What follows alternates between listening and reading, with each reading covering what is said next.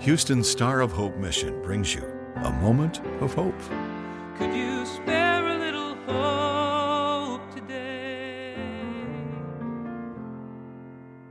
Psalm 116 and 12 is in the form of a question which asks, What can I offer to the Lord for all he has done for me?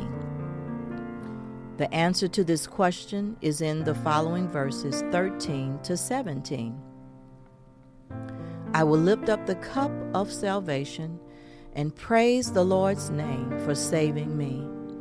I will keep my promises to the Lord in the presence of all his people. The Lord cares deeply when his loved one dies. O Lord, I am your servant. Yes, I am your servant, born into your household. You have freed me from my chains. I will offer you a sacrifice of thanksgiving and call on the name of the Lord. Offer to the Lord your sacrifice of thanksgiving for all he has done for you. This is Geneva Devine. A Moment of Hope is produced and presented by the Star of Hope Mission, ending homelessness one life, one family at a time, by providing services to more than 1,000 homeless men, women, and children each day in Houston.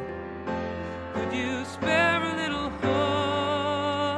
hope today? For more information or to donate to the Star of Hope Mission, please visit sohmission.org.